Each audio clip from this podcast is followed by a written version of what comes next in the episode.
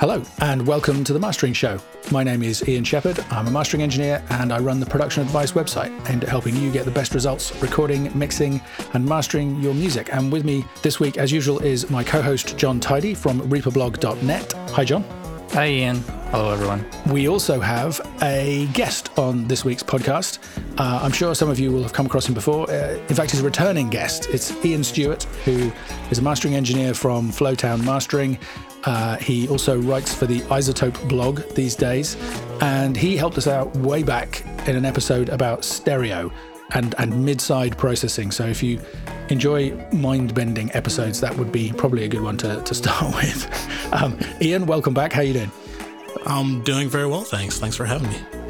Thanks for coming along and helping out, because the reason I've invited Ian on is to dig deep into this topic of low end, and particularly the phase of low end, the bass levels, and whether it's important for the bass to be mono or not. I don't know about you guys, this is something I see almost every day online in recent years. It was something that nobody ever used to mention, and now you can't go a day without somebody offering advice to somebody, you know, for when you're mastering for vinyl to do with bass. Is that something you see, John? Oh yeah, that's something I've seen and something I've probably given advice on as well. But, you know, in my conversations with you, I realize that's probably wrong. And even if you analyze vinyl rips, you'll find that there is definitely not mono bass all the time. Sometimes there's extreme bass. So, but it is a common thing. There's technical reasons why you should do that or shouldn't do that, but mostly don't touch your master in that way, I guess, unless you're the one cutting the vinyl yourself, because they will take care of it. Unless you have permission. Yeah. Yeah. Consent. Yeah. Consent is key. Consent, that's the word. If you're doing a vinyl release and you're doing a custom master for that, I think you need to be very experienced in doing that, putting in the hours of trial and error. Just automatically cutting the lows may not be necessary. Yeah, that's pretty much where I'm at it. I mean, I've said this before, I'll say it again. I'm not a vinyl cutting engineer, but a ton of my releases of work that I've done over the years has been released on vinyl, and I always get good feedback from the cutting engineers, but they're the experts, you know, and what they tell me is that pretty much every lathe is different and every release is different, and how you're going to get the best results on a particular lathe is going to depend. So you can't make any kind of blanket rules. You know, the kind of advice that I see is, oh, all the bass should be mono from 200 hertz down. You know, genuinely you see that. And it's, I mean, there are important reasons why you need to be careful about the stereo image of the bass certainly on vinyl, and I would say on CD as well, and we're going to talk about that. No way that everything below 200 hertz needs to be monoed. I mean, in fact, actually, Ian, maybe you could give us a brief summary in terms of vinyl for why you have to be careful with the bass, the low end. Yeah, totally. First, I was going to say, I feel like you're lucky if people recommend 200 hertz. I've seen 400 hertz, 500 hertz, which just gets crazy to me. Oof. But yeah, so basically the way stereo is encoded on a piece of vinyl is as mid-side. So rather than have a left channel, a right channel, you've actually got lateral movement. So kind of back and forth across the surface of the record is the mid channel, and then vertical movement, kind of up and down, is the side channel. And so the main reasons that, you know, people talk about low end obviously carries more energy than high frequencies, right? So it stands the chance to have kind of higher excursions in the vinyl, cut deeper or go higher. And where it can get problematic is if you have like low frequency transients of some nature, you know, it could actually pop the needle out of the groove potentially, and make it skip. And you know, there are kind of other associated tangential things that can happen, but that's kind of in a nutshell why you need to worry about it a little bit.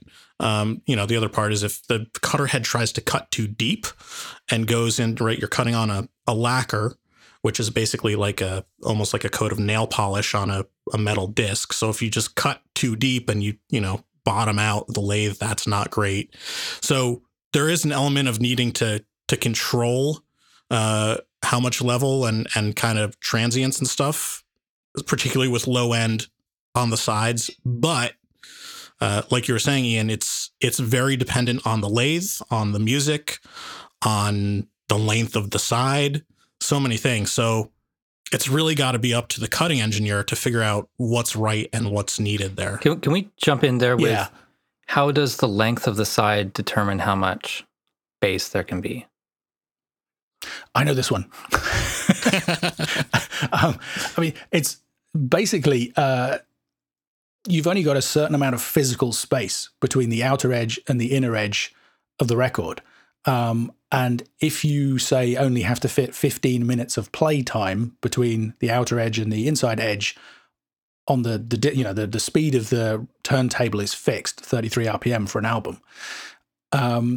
If you've only got to fit 15 minutes in, then you can use more space for the grooves than if you wanted to fit 20, 25, or even 30 minutes in. So basically, the more playing time you try and squeeze into that fixed amount of physical space on the disc, the narrower the grooves have to be to avoid kind of bumping into each other. I mean, it's more complicated than that because they have an analog computer in there that calculates how to best pack the grooves based on the running time and all the rest of it. But yeah, basically the more space, the less time you have available, the more kind of wiggle room you have, almost kind of literally. And what that translates that to is loudness in terms of the level effectively that you can cut to the record. If you're trying to pack more grooves, more running time into the same space, the grooves have to be more tightly spaced, which means the needle can move around less. So you're effectively cutting a quieter signal to the disc. One of the first things a cutting engineer is going to do is look at the running time and figure out what the optimal level for the music is going to be. I think it's worth kind of just recapping slightly what Ian said there, because I think it's useful to be able to visualize what's happening. The left to right, as you look at the needle kind of moving in the cartridge, the lateral movement of the needle determining the majority of the mono content, the left plus right, which is the mid content. And then there isn't actually left and right cut to the record because it's encoding the side signal, which is left minus right, or the difference signal. That's the bit that cuts vertically into the record. So it kind of makes sense that if you had a very loud bass sound on one channel only of the record, the needle would be cutting down into the lacquer much more aggressively. And that's why, if those kind of excursions are too violent, that's how the needle can pop out, potentially.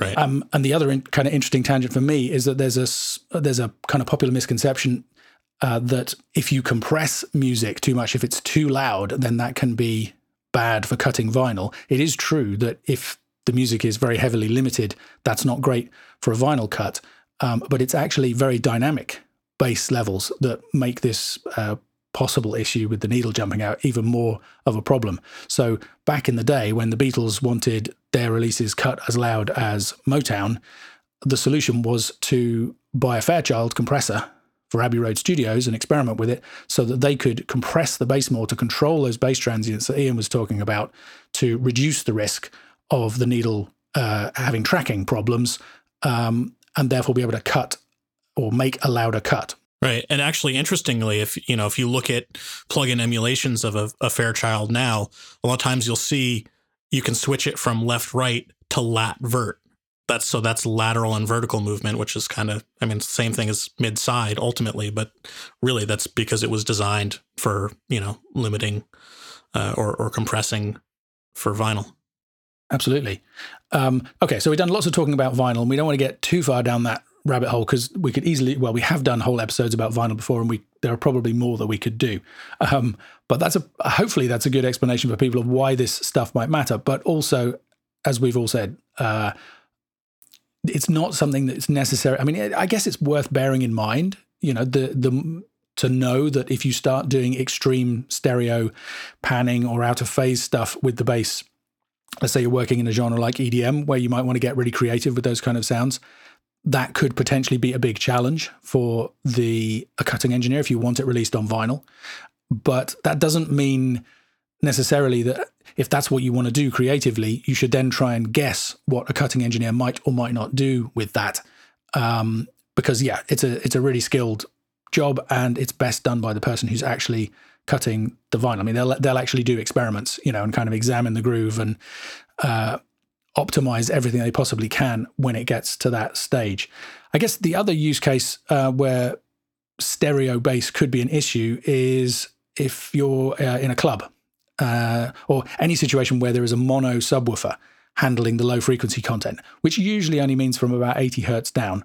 But in that situation, for example, if you had something that was complete antiphase in the low end, then when that gets added together and sent off to the subwoofer, it's going to disappear completely. So the thing that sounded huge and bassy and impressive in your studio is going to sound completely underwhelming played back on a system that only has a mono sub. So that would be one more situation where this could be a problem. But yeah, the main reason people talk about this stuff is for vinyl cutting. And in that case, the cutting engineer is going to help you through that. And by the way, I've said this before as well, but if the plant are not that keen on you speaking directly to the cutting engineer, as far as I'm concerned, that could be an indicator that maybe you want to think about using somewhere else that will, because it's exactly those kind of conversations, that kind of communication that is going to enable you to get the best possible results with a vinyl cut. And if they're not happy for that to happen, it's possible that maybe they don't have a dedicated cutting engineer, or it's much more of an automated process than an interactive process. And that's where I think, you might end up with results on vinyl that you're not as happy with as you should be. So that's quite a lot of detail about technical reasons that you might want to at least think carefully about extreme stereo panning or kind of extreme phase in the low end, in the bass region on a master. But I mean, there are also artistic considerations.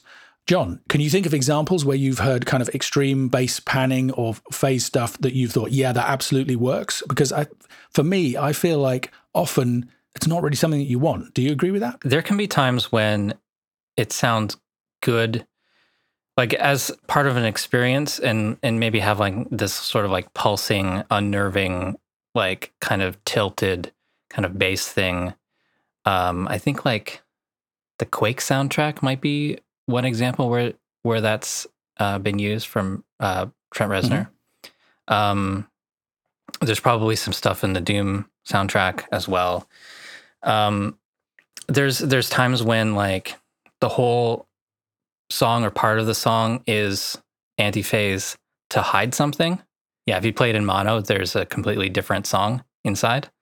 That can be fun. Oh, yeah. Really? Links in the description. Yeah, I think we need to hear some of those examples. So one example is from Drugstore Fanatics. I can't remember the name of the song, but it's the last one on their first album. And that has there's something inside. There's like sort of a weird sound in when you play the full thing, but if you mono it, it's like, oh, there's a hidden voice in there. So you can do some fun things with that. I can see how that can be difficult with vinyl mastering, but that's not really bass only. The main music is out of phase, and then there's one thing that's there on its own in mono. Or maybe I'm thinking of you have to listen to it side channel only. One of those. It's been a little while since I've looked at that, but artistic choice, creative uses. Yeah, I think using as a way to create tension, because it can be kind of an unnerving sound, to have sort of like extreme width or like atonal sorts of bass frequencies, combinations on the left and right can be interesting. How about you, Ian? Is it something that you kind of hear a lot and appreciate, or is it kind of, sort of more of an eye roll moment? I have heard instances of it that I think are interesting and neat. I guess I would say they tend to be, at least where I've heard them, where I feel like they work, kind of more experimental music, in a straight ahead pop or R&B or hip hop or, EDM or whatever. Yeah, that's not going to happen there. Yeah, exactly. So there, I feel like they work a little less well, you know. But certainly, if you're doing something that's experimental to begin with, then yeah, I think there are some cool opportunities.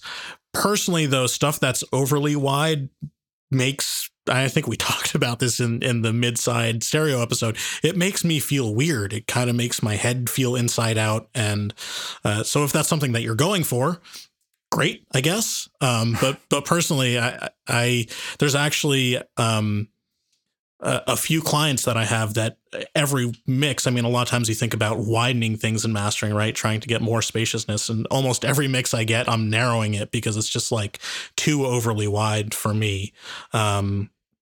And it just changes the presentation so drastically if you listen in mono on a phone or whatever.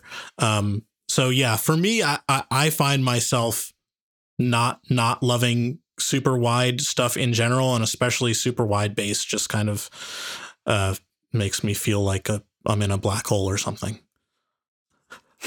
Getting yeah, I think I getting spaghettified. Yeah. It sounds weird. And if someone is really skilled with it, they can use that to enhance a section. I think probably Trent Reznor and his team can use that very effectively in certain spots. I think the Fragile album has that all over their place, because just randomly I'll just get goosebumps and it's like, that was weird. And just suddenly it just jumps out of the speakers super wide, and then like, and then it, you know, it's narrow, like the normal width you expect a second later.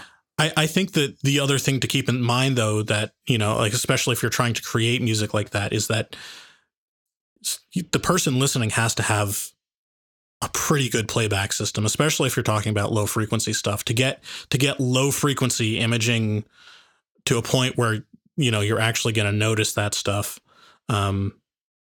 You know, if you're just listening on your laptop, it's not going to happen. Or a lot of, you know, today's kind of smart speaker, even if they have two speakers, they're within 3 inches of each other. So it's effectively mono. So. Yeah, that's a good point. There are examples, even in the rock and indie space, where you get very extreme panning.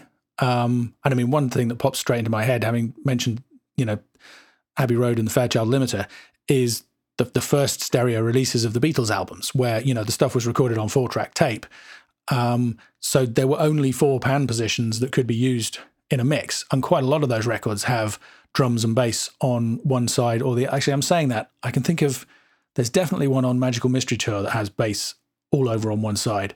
So it'd be interesting to hear those on vinyl and see what happened. They probably, well, we're going to talk about the ways of dealing with this stuff in a minute. So they were probably processed to make that easier for the vinyl cut to deal with.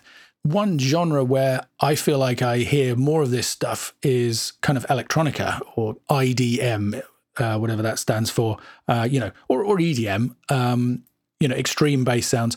And I mean, one, Ian and I were recently just chatting about, there's a new compilation of tunes by Burial that's just been released. And his stuff, I always think, has very wide stereo image. And that has a, you know, a big, exactly what you're saying, John, that feeling of unease. It might be interesting to look at the kind of the phase correlation of that and just see whether that has actually super wide bass, or whether it just feels like it does because of the clever mixing. But one other thing I think to bear in mind, or two more technical considerations. One of those is just that everything these days is going to be streamed, and lossy streaming codecs like MP3, AAC, Ogg Vorbis, all these things basically eat stereo width for breakfast.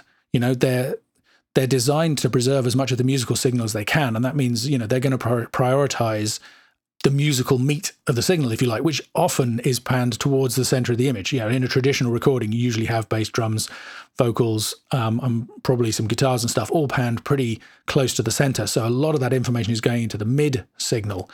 And then stuff that is much less important for the musical integrity, if you like, is ambience and spaciousness, that 3D aspect to the sound, which is something that personally I love. It's one of the things I find most satisfying about stereo audio. But you lose quite a bit of that, even in a sort of an iTunes Plus 256 kilobits per second stream. So if you're doing this kind of stuff creatively, I think it's worth bearing in mind that it may not translate as effectively when people listen in those ways. And then the other technical thing that just kind of occurred to me is I think it's not true that bass is not directional at all, but it's certainly true that low frequency sounds, our perception of the direction that low frequency sounds come from is a lot less precise than for, say, the mid-range or especially the high frequencies. And that's why in a home cinema situation, for example, it's not super crucial where you put the subwoofer that's going to be handling the kind of the low frequency rumble and the effects channel for the audio. I can always hear when the sub is off to the left or the right, even though that's something you're supposed to be able to do theoretically. So I prefer to have the sub somewhere in the middle of the room so it corresponds with the majority of the mono signal. But it's certainly much less sensitive. And I guess that means that, combined with the fact that, as Ian says, people need decent quality monitoring to be able to pick up all of these subtleties, in some ways kind of putting a ton of creativity into the stereo image of your bass is almost getting you the least bang for the buck. You could probably leave all of the bass panned centrally and then just use that contrast of mid and side information much more dynamically in the mid-range and the top end, and it would probably have much more of an impact for the majority of listeners. If I can jump in for just a second, I have a few thoughts on a lot of what you just said. So first thing on the width thing and lossy encoders, we're talking about bass and monoing bass, but with lossy encoders, this is actually especially true for high frequencies, right? Because the way lossy encoders work, it's not, first of all, they don't work left, right. So there, a lot of them work kind of more like mid-side. There are a lot of different techniques that are used, but they're also not time domain. So it's not like a waveform. They chop it into all these frequency bins. So higher frequencies take up more bandwidth. So if you're asking the encoder to encode wide, high frequencies, it has a lot of trouble with that. So that's just kind of tangentially, that's certainly something to bear in mind if you're thinking about that. And then in regard to kind of directional low frequency, a lot of that I don't know, I find this interesting, has to do with just the wavelengths, right? So a lot of how we perceive direction has to do with timing and phase differences between our ears. And so when the wavelengths are shorter than the distance between our ears, it's very easy for our brain to do that.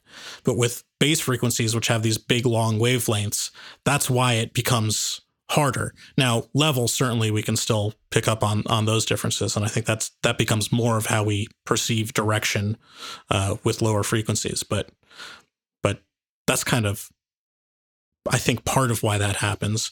And then the last thing I was going to say is I think there's an opportunity, rather than worrying about, like, if you want to get creative with kind of bass width, just like you can add harmonics to a bass sound and make it sound bassier than it really might be.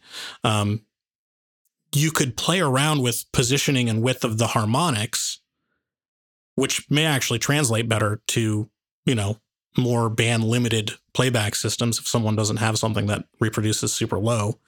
And you can still retain a lot of the effect of width, and your brain is going to kind of tie those harmonics to the fundamental. So you could keep the fundamental of your bass, more or less near the center, but still get some neat effects by kind of widening up or moving around some of the harmonics that are associated with it. Yeah, that's actually a really interesting point. And a slightly extreme example that pops into my mind, it is a time that a low frequency driver on a set of monitors that we were using had actually blown. And it took hours for anybody to realize, even though, the majority of the bottom octave of the sound, the really subby bass was only coming out of one speaker, because the mid-range drivers and the tweeters were still operating fine in these speakers.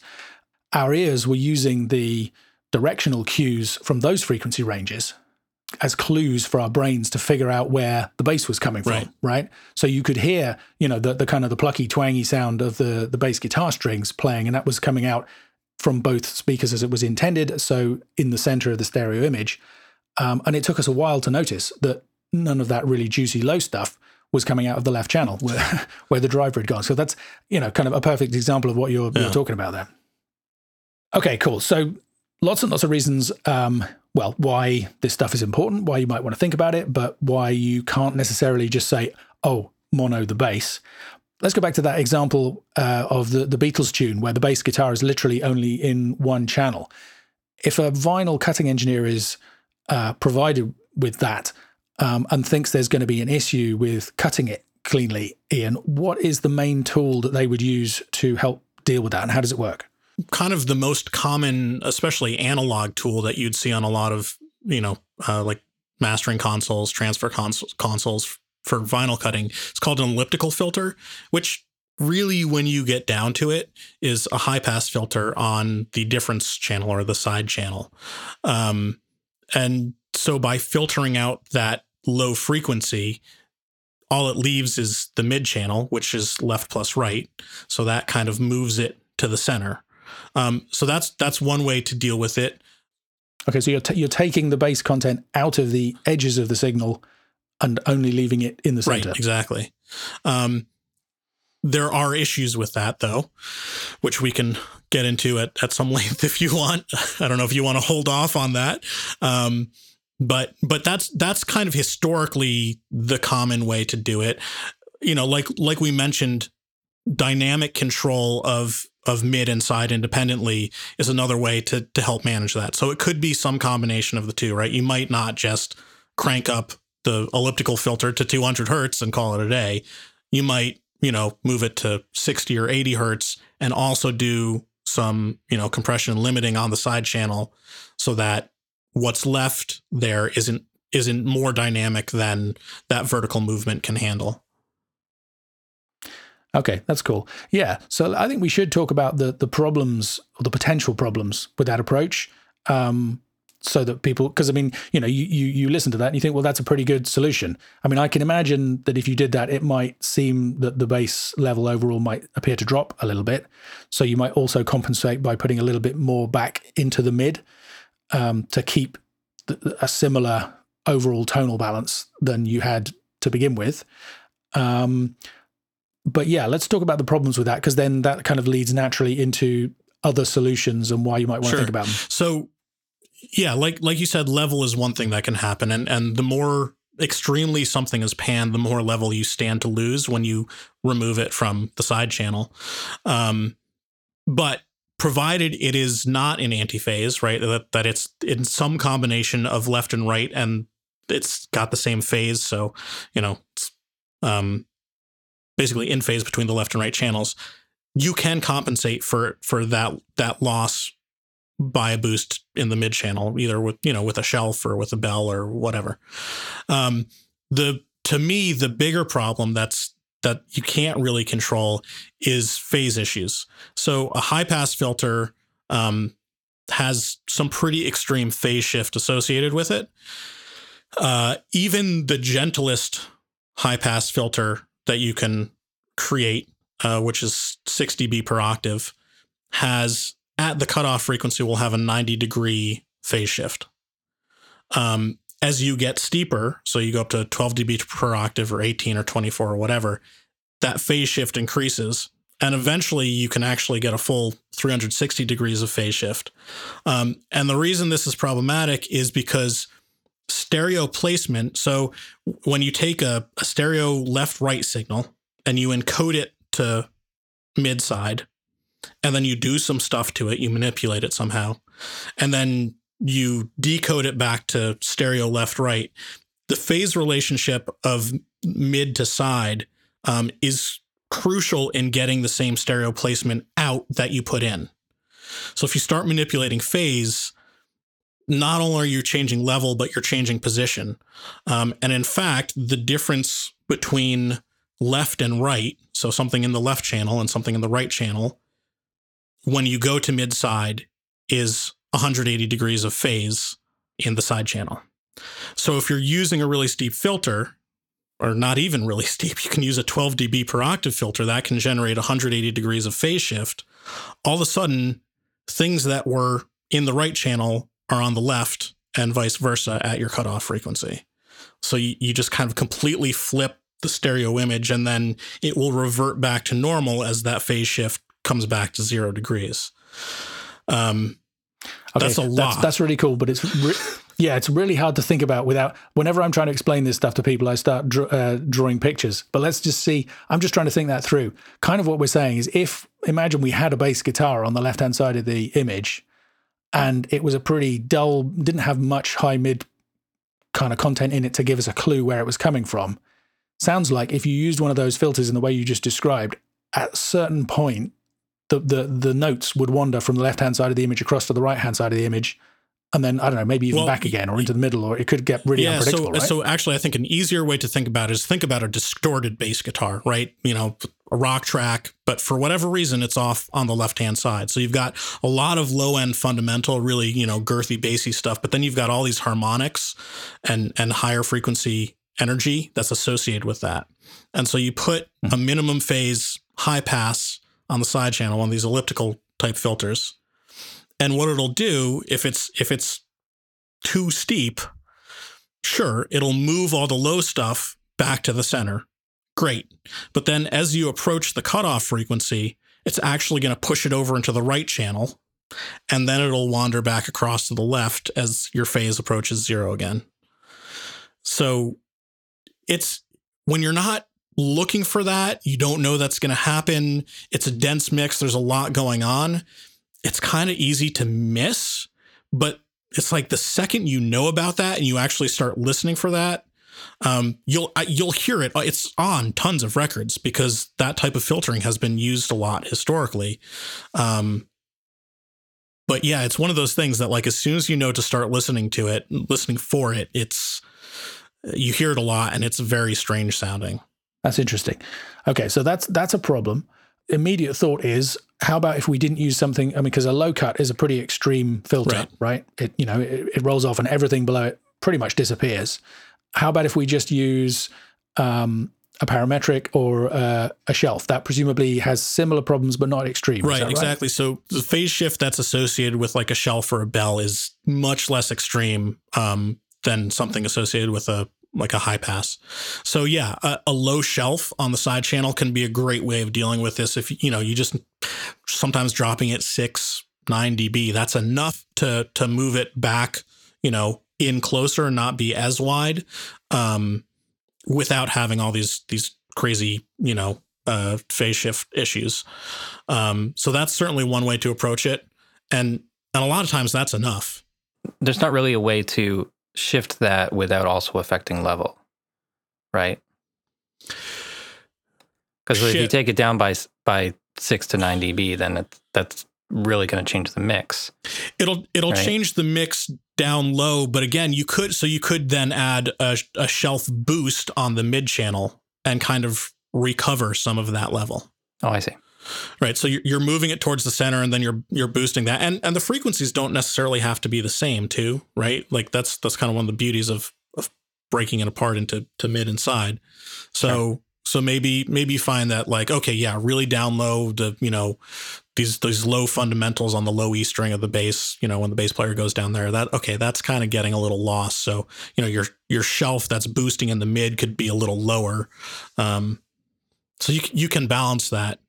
Where you kind of get into problems and where you can't do this is it's a much less common scenario, but it does happen. It's happened to me plenty of times, is where you have a bass signal that's in complete anti-phase. And yeah, then you got to get creative. Is that something like they've run it through a chorus pedal or something like that, or? A chorus, or, I mean, honestly, I think there are a lot of like soft synths that they just build that into the patch, because it sounds like when you first pull up that patch and play a note, it sounds really seductive. You're like, oh my God, that's so wide. That's so cool. But it's just, you know, the right channel is 180 degrees out of phase with the left channel. And yeah, you mono that, and it's not going to be lower in level. It's going to be gone. So. So that's another problem. Because there's some interesting ideas to think about in terms of how to deal with that, to kind of preserve that out of phase content back in the center. I mean, it is a bit of a niche topic, but I think anybody who's got this far in the episode will probably be interested to hear a little bit more on it. But just before we talk about that, I guess the other thing is, you know, we were talking there about predominantly analog filters that cause this big shift in the phase. But these days, you know, working in digital, we can use phase linear EQ to do the shelving or the cut or whatever is going to be the solution. And that gets rid of this problem, at least of the phase cancellation, not if the original signal is in antiphase, but in the kind of more normal situations. That's right, isn't it? Right. Yeah. If your signal is anywhere between, you know, hard left and hard right and not kind of outside of that, linear phase kind of does solve that problem. You know, there's no free lunch, right? So with linear phase, as you get steeper, you get potentially more pre-ringing, which at low frequencies can be a lot more noticeable. So it's still worth using kind of the least steep filter that you can get away with. A lot of times if I need to do this for some reason, you know, I find myself using 6 or maybe 12 dB per octave. You know, I usually don't go beyond that, but I will use linear phase because that prevents that image wandering due to phase shift. Is there a digital version of an elliptical filter, or is that just a mid-side EQ or mid-side filter? It really is basically just a high pass on the side channel. There are plug-in implementations that will specifically call it an elliptical filter, but yeah, really it's just a high pass on the side channel. Okay. That's what I was thinking, but like I was wondering, like, because there's that phase shift, is that just because it's analog, but the same thing would happen with any minimum phase EQ. Right. And actually, I did a really deep dive into this probably a couple of years ago, at least at this point, and was kind of exploring as many of the analog options as I could find. And there's actually a guy named Wayne Kirkwood who makes an analog elliptical filter that is 12 dB per octave. And the way he's done it and gotten away with it is that he puts what's called an all-pass filter after the high pass filter. And so what an all pass filter does is it shifts phase without affecting frequency.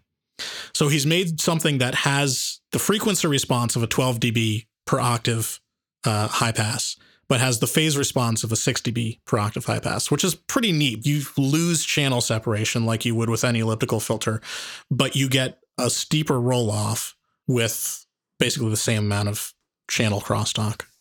Cool. Yeah, that's really interesting. And you mentioned there about that kind of unusual case where you actually have antiphase or near antiphase bass, and the fact that in that case it's going to disappear completely if you try and use any of these strategies.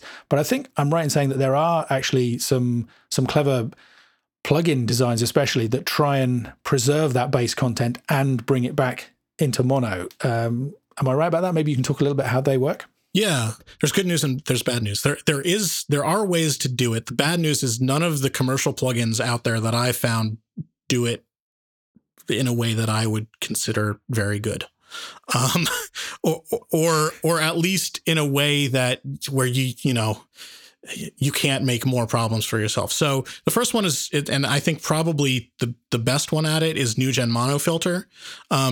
Can do it, but it's very easy to make the cutoff too steep just because of the way the graphical interface is designed. You can think you're doing kind of a shallow thing, and it's just you're transitioning over a, you know, like 10 hertz region, and it just creates all sorts of nasty pre-ringing. And it also does a thing where it prioritizes the polarity in what I would consider the wrong way, so you get this phase flip. So I don't know. You can do it. It does work, but I didn't find myself liking the results I got from it very much. Another one is by NoiseBud, and this wasn't in my article because I think I've discovered it more recently or only played with it more recently. It's called Leaky Two, and it can do this, but the caveat with it is that it uses minimum phase filters. And I've talked to the developer, and he said that he wants to implement linear phase at some point, but it's not there yet. Yeah, there's not a great way to do it commercially, but All that said, you can, if you get kind of creative and clever with your routing, you can set up the process that you need to do to recover antiphase back to mono. Maybe not easily, but with a little bit of effort. So that was going to be my question, is the limitation of those plugins kind of a theoretical one? Is it something that's not possible to do in real time, or is it just the way that they happen to be designed? Because I know you were looking into this and had talked about maybe developing something that would do this yourself. I don't know how far you got with that. Yeah, so it really is just the way they're designed. So I have a technique that I use in my sessions that works and can do this. I've chatted with a plugin developer. There seems to be some interest, but it's moving very slowly. So I'm not holding my breath on it. I would love it if it came out at some point. That would be cool. But basically what you're doing, you're trying to turn side content into mid content, right? That's like basically the goal. Mm-hmm. Because we're imagining the scenario where a sound, nominally a bass sound, is like almost entirely just in the side channel. So you're trying to turn that back into mid information. And if you think about the difference between mid and side, mid is left plus right, side is left minus right. Basically what you can do is encode to MS, create a crossover, and then if you decode the output of your low frequency back to left right, but before you recombine it, you just invert the polarity of the right channel. Now it's mid. The only kind of problem with this is that there is a technical limitation. It's one of those places where there's just no free lunch. You potentially lose information on one channel or the other, depending on whether you flip the polarity of the left or the right channel, which if you're trying to mono stuff, you know, probably not really a big problem, but it's something to be aware of. So when I do this, what I've ended up doing is there's a plugin called Meta Plugin by DDMF where you can create your own plugin chain with parallel chains and crossovers and whatever, and save it as a preset. So I have it set up in there, and one of the things that I can do is just change which channel is getting polarity inverted, and just see if it makes a difference to me in that case. It's something that I use, maybe one in every 20 masters, if that. So it's definitely a niche thing. But when you get that song where you mono it and the bass just disappears completely, it is a good trick to be able to, pull out. Yeah, very cool. We'll include a link to your article in the show notes at themasteringshow.com for anybody listening to this who wants to dig into it in a bit more detail. Okay, well, I think we've probably got a great deal of information out of that topic, possibly more than most people would sanely want to listen to. But I think maybe we should kind of pull some kind of summary together. I want to return to the point that we began with. Having done an entire podcast episode on it, it sounds a bit crazy to say it, but I'm not sure that this is as big a deal as lots of people think it is. Those posts that I see that we were talking about that I see on social media where people are saying, oh, you must, mono all the bass from 200 or some higher frequency. Those are basically wrong. There are mastered signals, finished productions that you might be completely happy with in a digital format that are going to be challenging to cut to vinyl or might not work as well as you might expect if they're played on a big system with a huge mono subwoofer. But they're probably not as big of a deal as most people kind of have the impression they are at this point, I think. I feel like this was something that never got talked about at all. And then as kind of conversations about sound online and everything got more interesting to people and more people got involved in them, these topics came up. And because they're quite complicated and hard to get your head around, they're one of those things that everybody talked about quite a lot, and there were misunderstandings and big arguments. And it kind of almost has a bigger profile, if you like, than it deserves.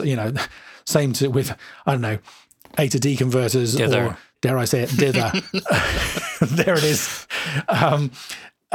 All of these kind of topics, I think in some ways the harder it is to get your head around something, often the more it gets talked around, but that doesn't necessarily mean it's that important in terms of the final sound. Would you guys agree with that? Yeah, I certainly would. There's sort of been this vinyl comeback, right? That kind of overlaps with the growth of things like, you know, Facebook groups and, you know, internet forums and whatever. So it was kind of this like confluence of, you know, scenarios where people are talking about vinyl. There's a place to talk about it. It's really easy for someone who doesn't actually have that much experience or know that much about the topic to say something and have it be widely disseminated.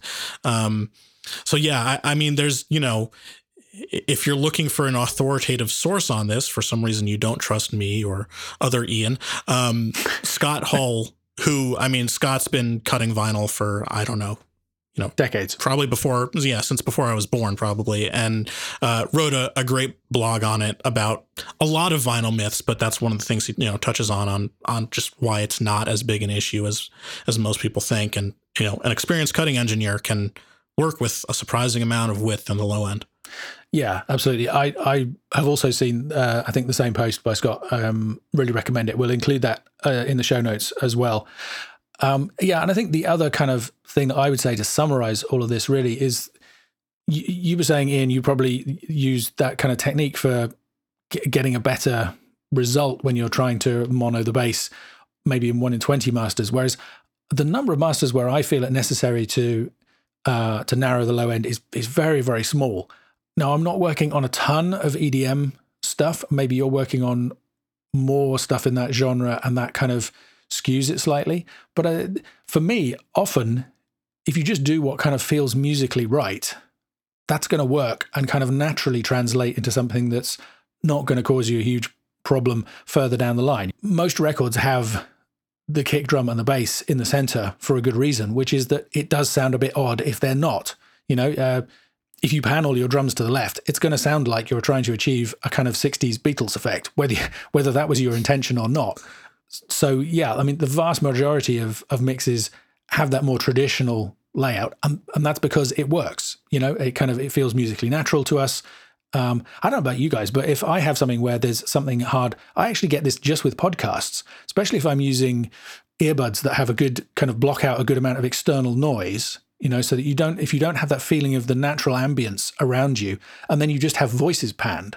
I find myself wanting to kind of take one of the earbuds out and kind of clear my ear out because I feel like I'm going slightly deaf in one ear just because the guy's voice is panned slightly to the left.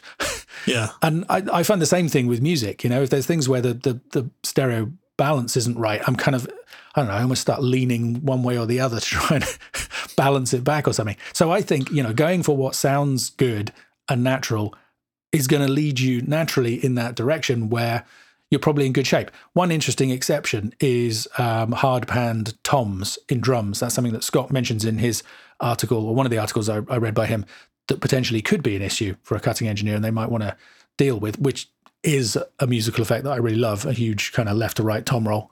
I'm a child of the 80s. Now, does that mean that I'm saying that EDM is not naturally musical? No.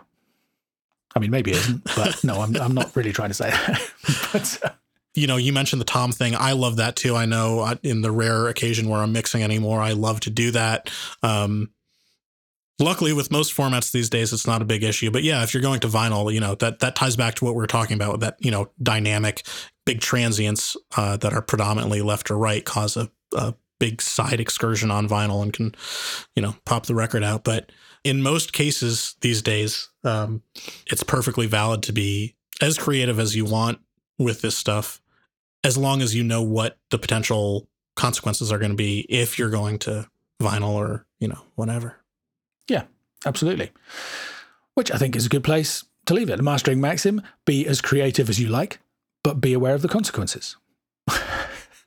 That's nice and simple. Listen, thanks, Ian, so much for coming and helping out with that.